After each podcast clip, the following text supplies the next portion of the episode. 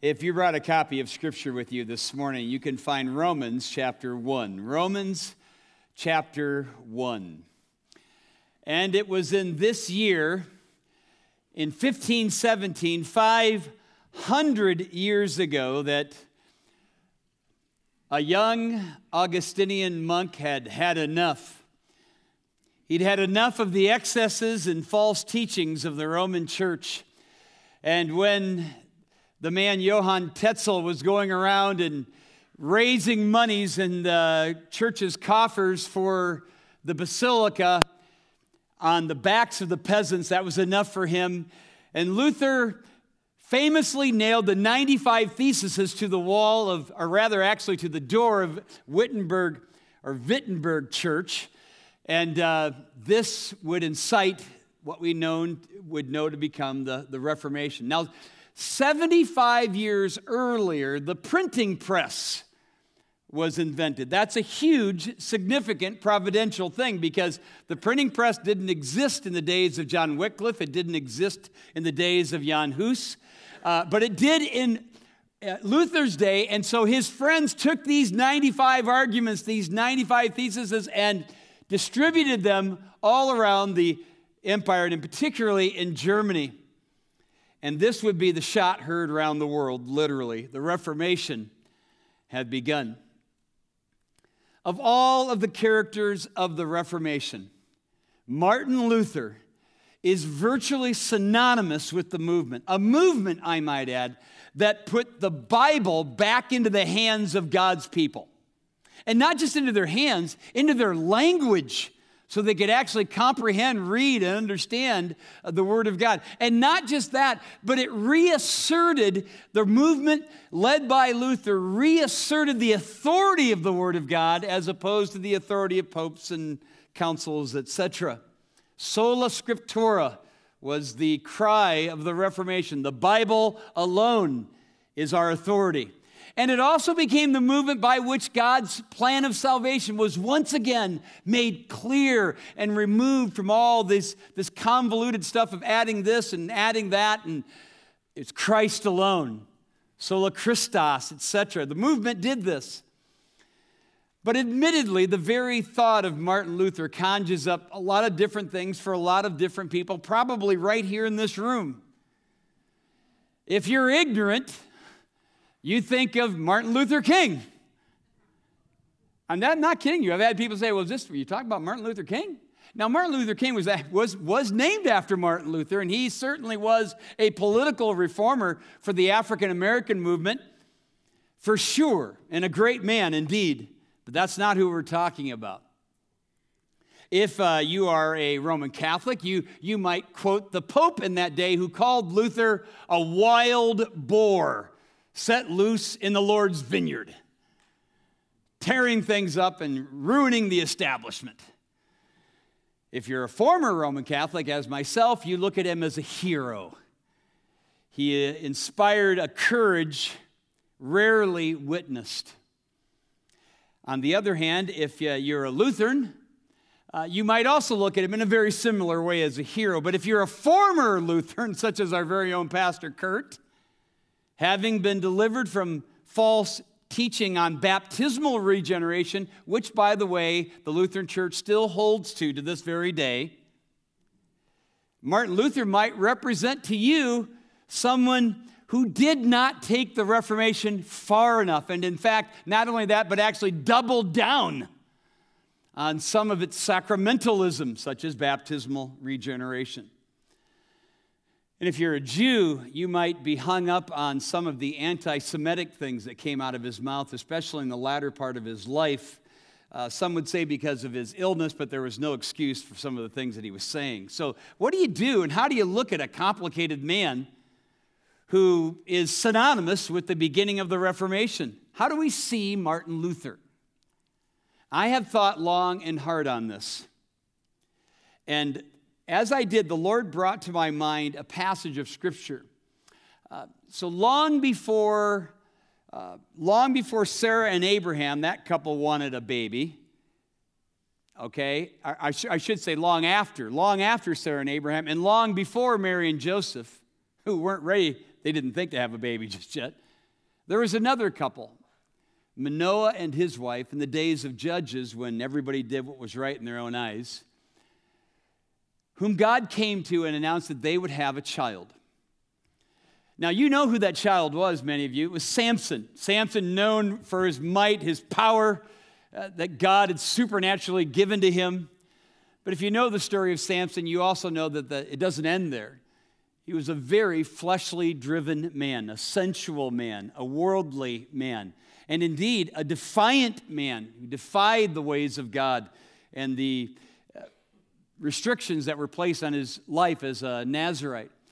And if you know the story, you know that he ended up being captured by his enemies, the Philistines. His eyes were gouged out. He was chained up.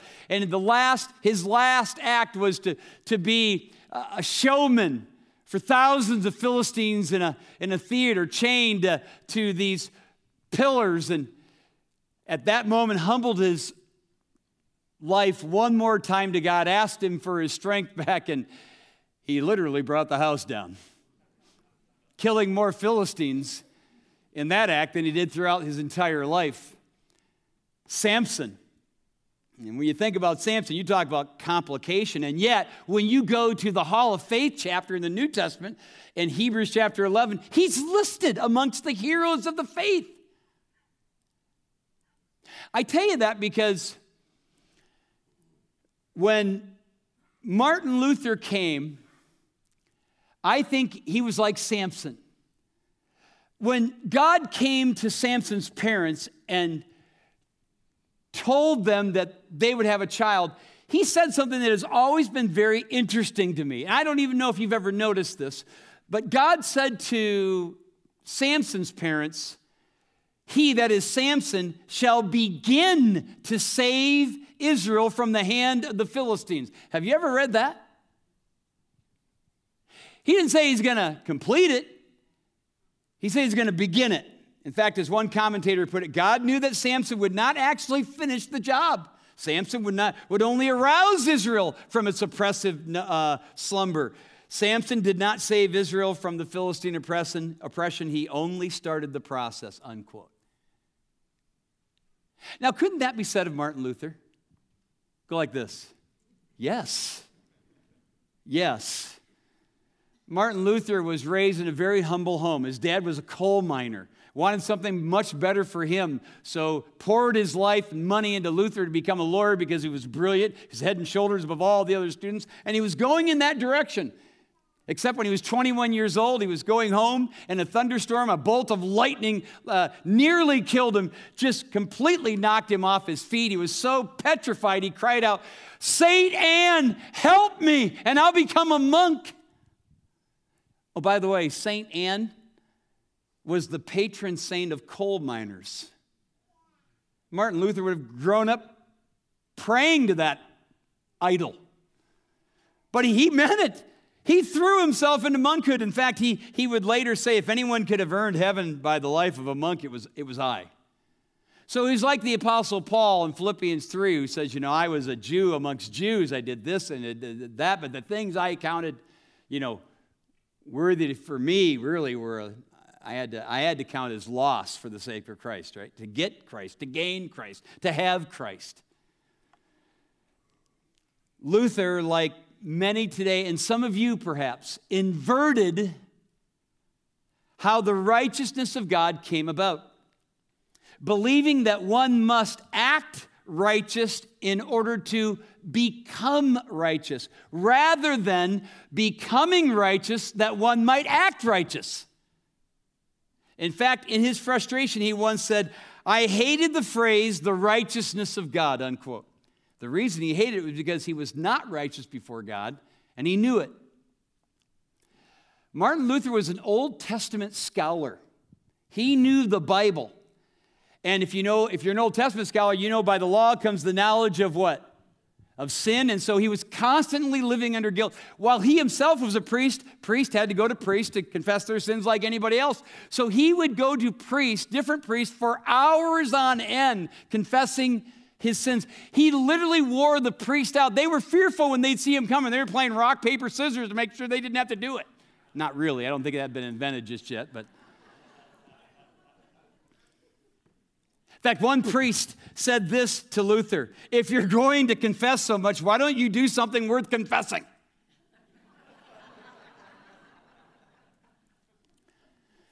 On a personal note,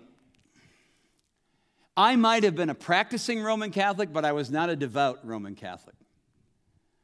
But when I came to know Jesus as my Savior, uh, I did have a friend, and some of you who are from the Waterloo Cedar Falls area will know. I had a friend whose name is still around. His name's Brian Carlson. He was actually converted at the same time as I was. He was a devout Catholic. Went to confession every four to six weeks. Went to church all the time. Went to mass. I mean, this guy was as devout as you could be, but he was still guilt-ridden. Would spend a lot of time in the confessional, and still not able to get rid of his guilt. And I tell you that because I think there's a lot of guys like Brian. And I think maybe some of you are that way. You're very sincere.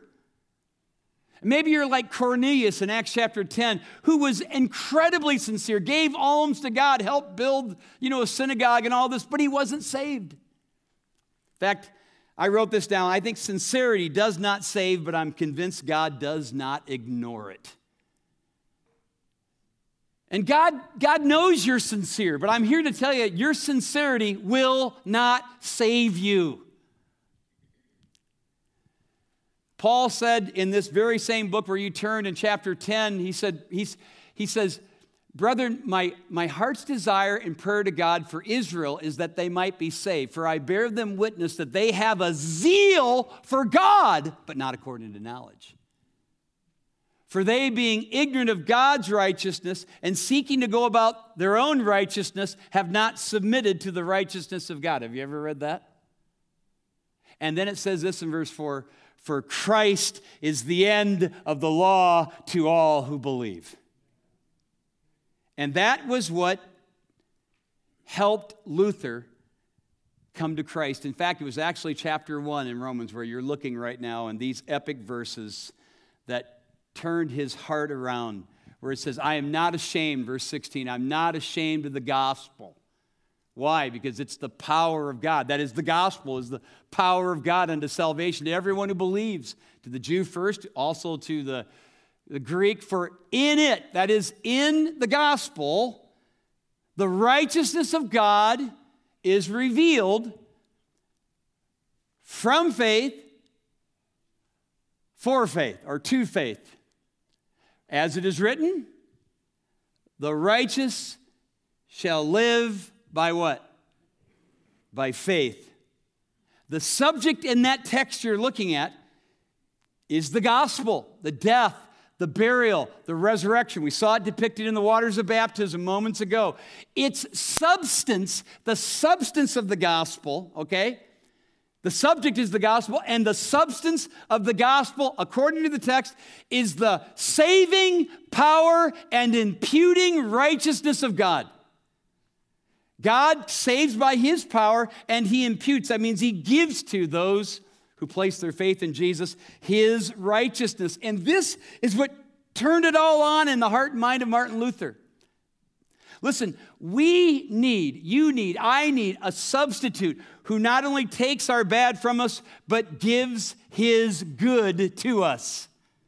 One who absorbs the record of God's wrath and releases the power of God's love. Here's how Luther described this verse turning his heart. At last, meditating day and night by the mercy of God, I began to understand that the righteousness of God is that through which the righteous live by a gift of God, namely by faith. Then I grasped that the justice of God is that righteousness by which, through grace and sheer mercy, God justifies us through faith. Thereupon, I felt myself to be reborn and to have gone through open doors into paradise. Those are his words. There's so much I'd like to share with you at this time, but I have to jump ahead four years, 1521.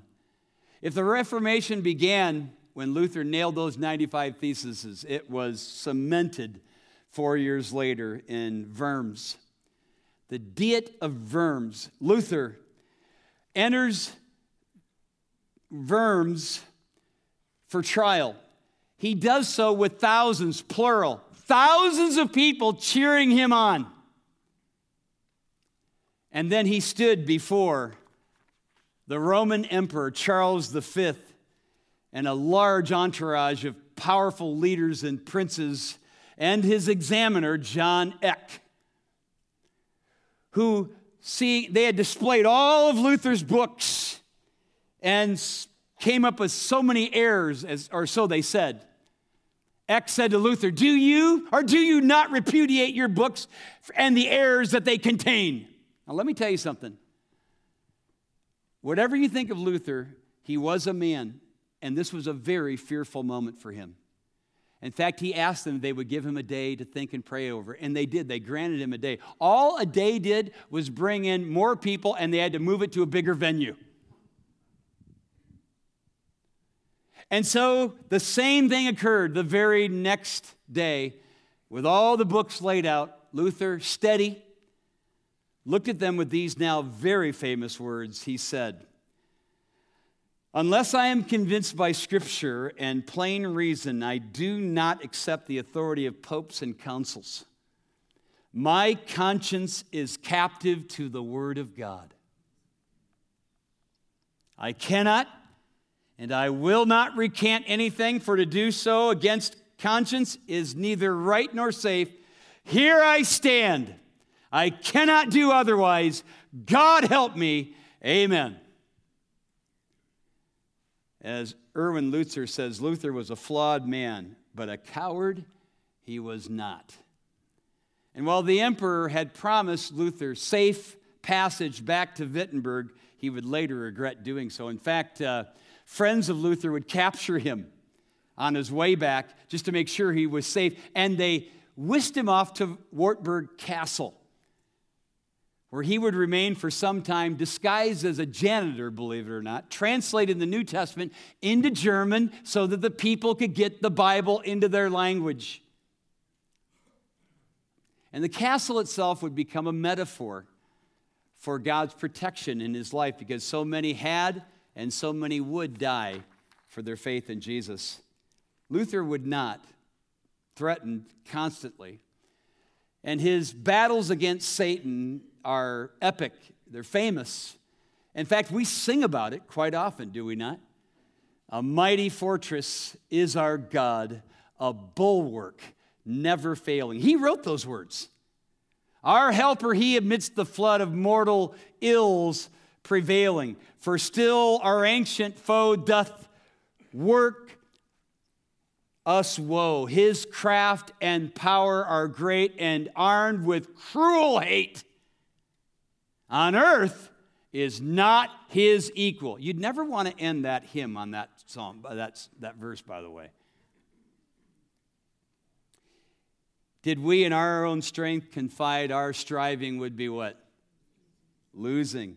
We're not the right man on our side, the man of God's own choosing. You ask, who may that be? Christ Jesus. It is He. from age to age the same. He must win the battle, right? That word above all earthly powers, no thanks to them abideth. The Spirit and the gifts are ours through him who with us sideth. Let goods and kindred go, this mortal life also, the body they may kill, God's truth abideth still. His kingdom is forever.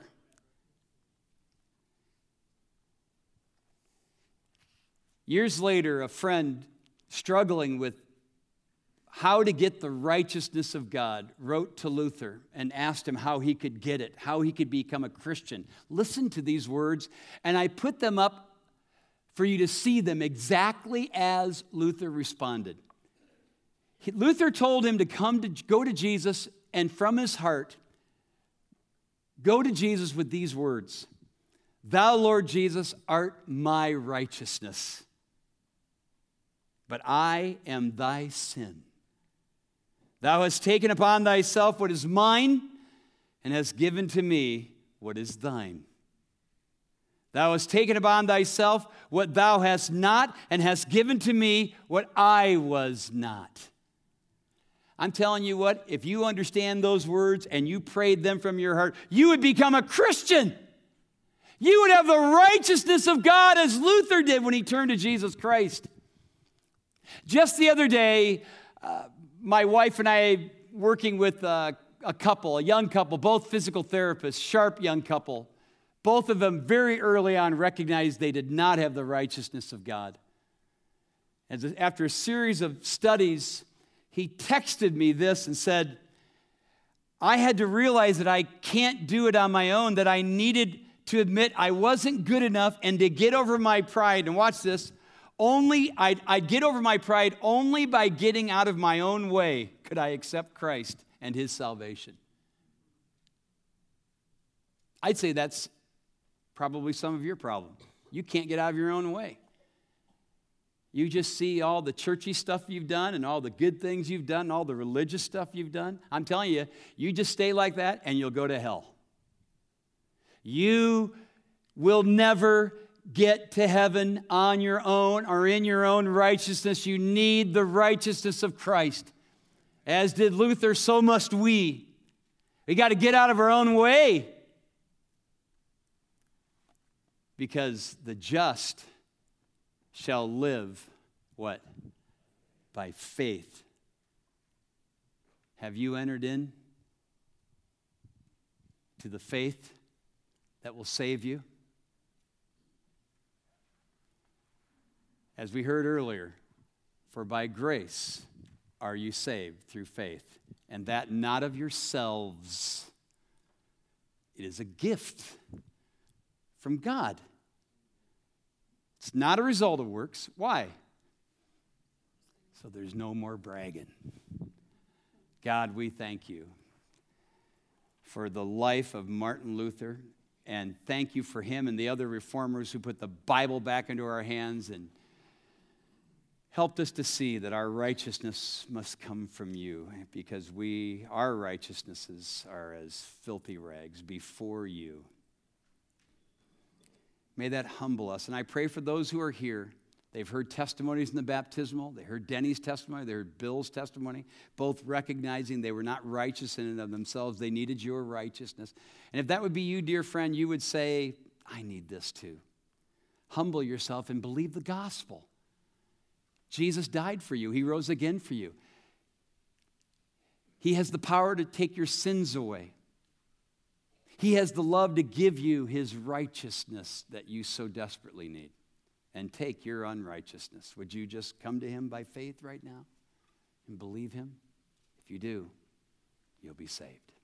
God, thank you for this wonderful hour. In Jesus' name, amen. Let's all stand.